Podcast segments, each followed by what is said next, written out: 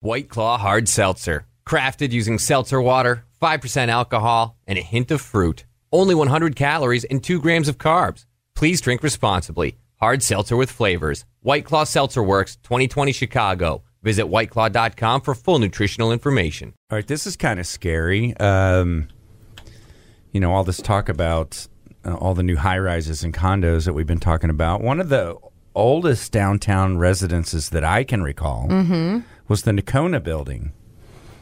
And if you don't know where that is, it's it's off of Lamar uh, between REI and like Shoal Creek Saloon, I love it. Yeah, okay.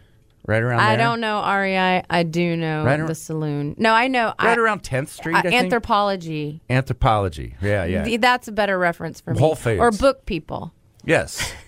yes. I know. I threw in REI. What did I think of it? REI. That's funny. E Well, that's an. I mean, a lot of Austin people do go to E REI. but that, I'm not one of uh, them. they had a fire in that building and Oh, they had no. to pull one person out. A few people are displaced. All started from a nasty old cigarette butt.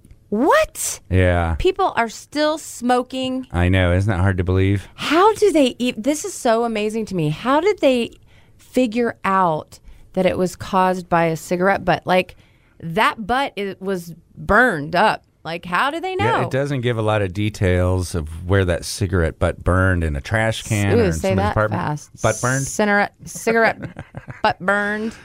But they say that luckily the built-in sprinkler system contained it enough, then the fire department was able to get in there and extinguish it all. but Holy they did take moly. someone to the hospital. That's so scary. I know. well, it definitely was burning for a while. I mean, before if somebody had to be carried out of there. I didn't realize that happened. That was on Thursday. That is really scary. Oh, this was this you morning. imagine you Sorry. just- I said Thursday. I was thinking that was last week. It was this morning. Yeah, today, early today. Wow.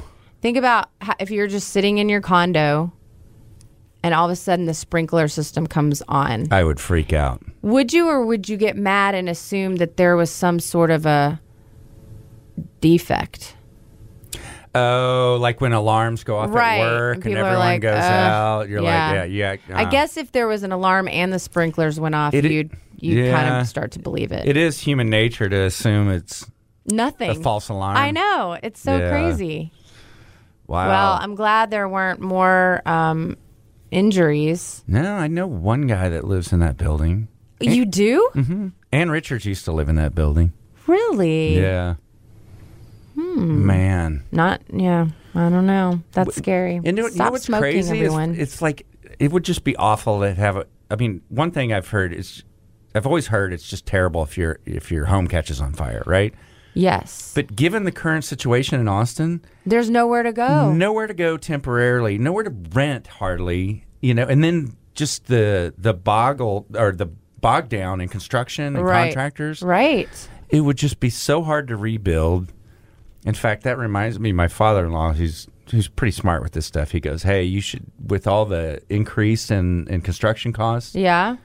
and uh, all the demand in Austin, he goes, you better check your home insurance and make sure you're insured enough to rebuild." Oh. That was good advice. Yeah. And I didn't do it yet. Oh, man.